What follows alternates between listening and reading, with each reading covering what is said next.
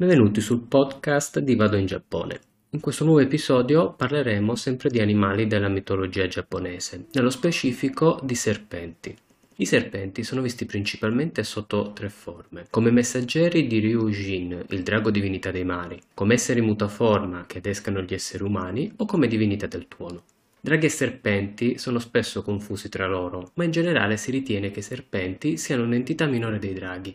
Anche per questo, spesso, i sacerdoti shintoisti si adoperano per evitare che le dimore di questi animali vengano distrutti o possano subire dei danni. Ad Iwakuni, a sud-ovest di Hiroshima, è possibile visitare il Museo del Serpente Bianco, dove vivono serpenti vivi, per l'appunto bianchi, che in giapponese sono chiamati Shiroebi, che si pensa siano divinità buone e che portino fortuna. Qui si trova anche il santuario Shiroebi Jinja, dove si venera Benzaiten, una dei sette dei della fortuna, conosciuta anche come la Dama Serpente Bianco. Esistono poi molte leggende legate a yokai dalla forma di serpente. In questo episodio approfondiremo alcune di queste storie. Una delle storie più raccontate in Giappone è sicuramente la leggenda di Kiyohime, un potente demone serpente, di cui esiste anche una famosa rappresentazione no, chiamata Dojoji. Un tempo un monaco buddista di nome Hanshin pellegrinava ogni anno da Matsu a Kumano e ad ogni passaggio soggiornava per una notte nell'abitazione della famiglia Masago no Soji, una ricca famiglia che dava sempre ospitalità ai sacerdoti in pellegrinaggio. Kyohime era la figlia di Shoji, il capofamiglia e signore della tenuta. La giovane ragazzina si invaghì di Hanshin, il quale per scherzo le disse che se sarebbe stata brava e gentile, quando sarebbe diventata adulta l'avrebbe sposata e portata con lui a Matsu. Qualche anno dopo, Kyohime ricordò al monaco della sua promessa. Qui esistono due rami della narrazione però. Il primo racconta che Anshin prolungò la sua permanenza di qualche giorno nell'abitazione di Kyohime per rimanere in intimità con lei, perché in realtà anche lui ne era innamorato. Ma poi, ricordandosi di essere un monaco devoto, iniziò ad essere freddo verso di lei, non considerandola più. Il secondo dice che Anshin rimase sorpreso dal fatto che la giovane donna avesse creduto alle sue parole, perciò nonostante gli promise che al ritorno si sarebbe fermato con lei, non lo fece e proseguì per il suo pellegrinaggio. In entrambe le narrazioni, però, la conclusione della storia è sempre la stessa. Il dolore provato da Kyohime fu così forte che decise di inseguire Hanshin per sposarlo. Lo seguì e lo trovò lungo il cammino che portava al tempio Dojoji, lungo le rive del fiume Hidaka. Quando lei lo raggiunse, lo vide e lo chiamò, ma il monaco fece finta di non riconoscerla. Inoltre pagò il barcaiolo per portarlo sull'altra sponda del fiume e per non trasportare la ragazza in nessun caso. Raggiunto il fiume, Kyohime non considerò minimamente il barcaiolo e si gettò nel fiume nuotando fino all'altro lato dello stesso. Ma nel mentre, vedendo il totale menefreghismo del suo amato monaco, non resse più alla rabbia e si trasformò in un essere sovrannaturale, dalla forma di un grande serpente sputafuoco con corna e scaglie di metallo. Anshin si spaventò e corse al dojoji, nascondendosi nella grande campana in bronzo del tempio, ma fu facilmente trovato da Kyohime, che si avvolse intorno alla campana, sputando fuoco dalla bocca e facendola diventare una fornace incandescente. Ovviamente il monaco morì. Avendo placato la sua rabbia ed essendosi resa conto che il suo amore oramai era morto, Kyohime si gettò nel fiume ed annegò.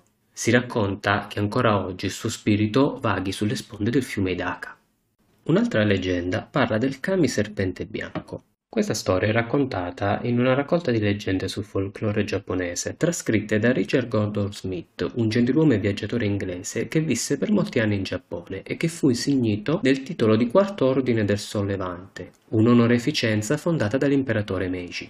Nel capitolo 54 viene raccontata la storia della divinità chiamata Akusha no Myojin, Arada Kurando era uno dei principali vassalli e un ottimo spadaccino e maestro di scherma del daimo di Tsugaru. Anche se non era il più anziano della corte, appellativo che spettava a Ira Gundayu, anch'esso maestro di scherma, era comunque molto più bravo di quest'ultimo. Un giorno, al fine di incoraggiare l'arte della scherma, il daimo organizzò un torneo tra tutti i vassalli, mettendo in palio per il vincitore un'immagine dorata della dea Cannon. I finalisti furono proprio Arada e Ira, ma la bravura di Arada non aveva paragoni e fu proprio lui a vincere, ricevendo direttamente dalle mani del Daimo il premio promesso. Ada però non accettò la sconfitta e giurò vendetta. Lasciò il torneo insieme a quattro dei suoi fedelissimi, organizzando l'aggressione ad Arada per quella sera stessa. Si nascosero lungo la strada aspettando per tre ore fin quando non sopraggiunse ubriaco e barcollante per i festeggiamenti. I cinque sbucarono dal buio e lo decapitarono. Gli rubarono l'immagine dorata di Cannon che aveva vinto e scapparono lontano da Tsugaru. Quando il corpo di Arada fu ritrovato, ci fu un grande dolore e suo figlio sedicenne giurò vendetta, ottenendo un permesso speciale da parte del Daimo per uccidere Ara, quando e come desiderava. Dopotutto, la sua scomparsa era una prova più che sufficiente a dimostrare la sua colpa. Il figlio di Arada si chiamava Yonosuke e questo vagò per cinque anni prima di riuscire a trovare Hira. Era diventato il maestro di scherma del signore feudale di Gifu. Viveva nel suo castello e usciva raramente, per cui sarebbe stato difficile per Yonosuke avvicinarlo. Per questo motivo il figlio di Arada cambiò il suo nome in Ippai e fece domanda per diventare l'assistente privato di Ara, e fu scelto. All'inizio dell'estate si tenne un grande ricevimento per festeggiare il quinto anniversario di Ira come samurai del Daimo. Fu preparato un banchetto con cibo e sake, che fu posizionato davanti alla figura dorata della dea Cannon, rubata cinque anni prima. Tutti gli invitati si ubriacarono e si addormentarono. La mattina dopo l'immagine di Cannon era scomparsa. Dopo qualche giorno dai festeggiamenti, Ippai si ammalò, ma non avendo i soldi per curarsi, peggiorò velocemente. Nessuno sapeva come aiutarlo, ma lui non sembrava esserne triste. Chiese solamente di avere di fronte a lui un vaso con all'interno una roeda giapponica, così da poterla guardare continuamente. Ovviamente la sua richiesta fu accolta senza esitazione.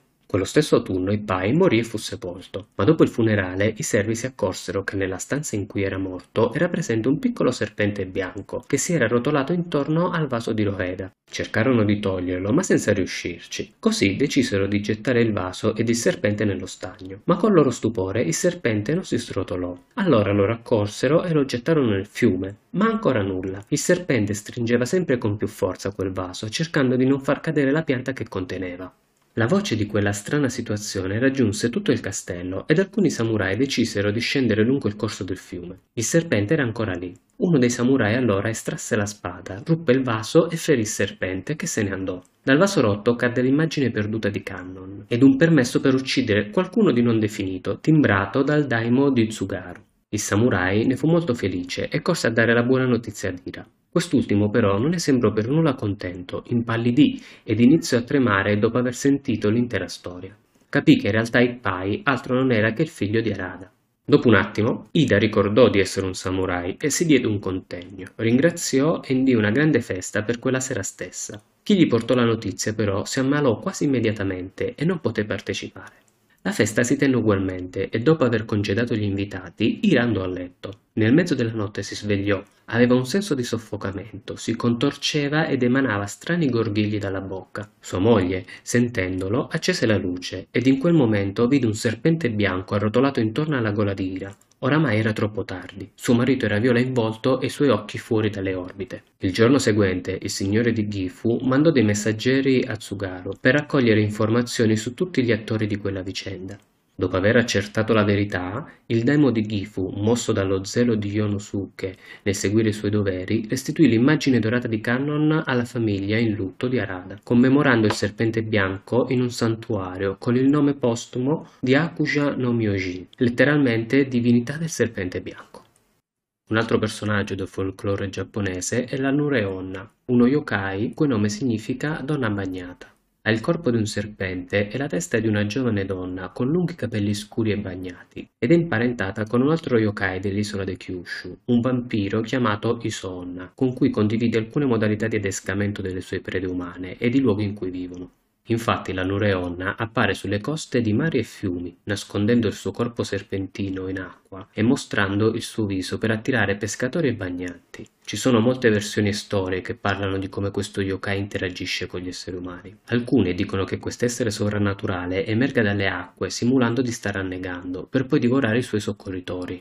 Altre raccontano che giri in solitudine con in braccio un fagotto dalle sembianze di un neonato e che chiede ai passanti di tenerlo in custodia. Se questi ultimi tenteranno di capire che cosa ci sia dentro le fasce, la Nureonna li divorerà. Al contrario, se chi lo ha preso in custodia non ha interesse nello sbirciare, verrà risparmiato e lasciato in vita. Altre leggende ancora narrano che la Ureonna stia per i fatti suoi a lavare i suoi capelli e che diventi pericolosa e virulenta solamente se disturbata.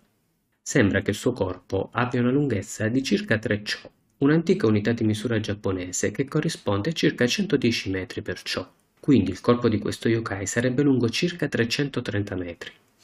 Per concludere, parliamo degli Tsuchinoko, che sono dei serpenti dalla corporatura strana, ovvero hanno la parte centrale del corpo più larga rispetto alla testa e alla coda, il che li fa sembrare tozzi o comunque grassi, un po' come quando un serpente mangia qualcosa più grande di lui.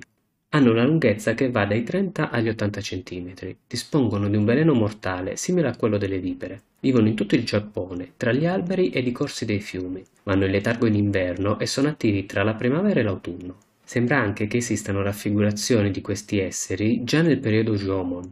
Una loro caratteristica particolare è quella di muoversi rotolando su un lato, oppure quella di mangiarsi la coda e di formare una specie di ruota, così da poter rotolare velocemente. Sono anche capaci di fare salti fino a 5 metri e sono dei grandi appassionati di sake. Volendoli paragonare con un essere vivente già conosciuto, si potrebbe dire che, a parte le zampe, sono praticamente identici alla lucertola chiazzata della lingua blu. Bene, l'episodio dedicato ai serpenti nella mitologia giapponese finisce qui. Vi ricordo che questo è solo uno dei tanti articoli che potete trovare pubblicati su vadoingiappone.it, per cui non esitate a navigare nel sito per scoprire tanti nuovi aspetti della cultura giapponese. Un saluto e al prossimo episodio.